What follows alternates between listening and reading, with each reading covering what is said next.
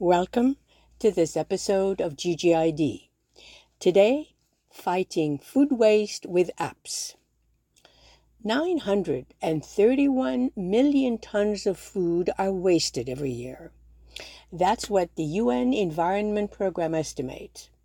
Of course, in view of world hunger, that figure may have moral and ethical implications, but it also has environmental ones, because that amount of waste represents about 8 to 10% of global carbon emissions.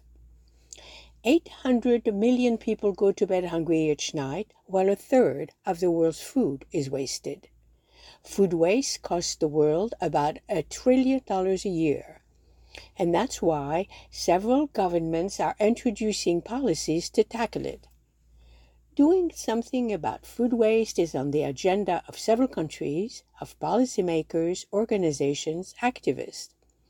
And now, as part of these efforts, there are smartphones apps which facilitate sharing and giving food so that it does not go to waste. These apps are meant to help shoppers, food manufacturers, grocery stores, and restaurants cut their own food waste. In the process, they can help many.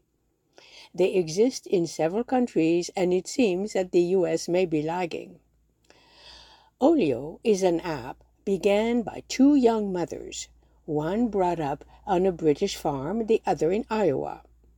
The app is simple to use. The user posts a picture of what is to be given away and selects what geographical areas it is to be posted in and how it is to be picked up. When someone responds, their profile can help sort out who they are so that the giver can make a choice if necessary. Other apps are Tekeya in Egypt, where stores and manufacturers sell at half price what they would throw away which benefits both them and the consumer. Too Good To Go is another British app where people buy at great discounts a kind of mystery bag from restaurants and stores and are in for a surprise as to what the bag may contain.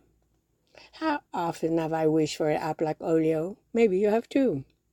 Thank you for listening, and until next time, let's make sure that we notice all that's good out there.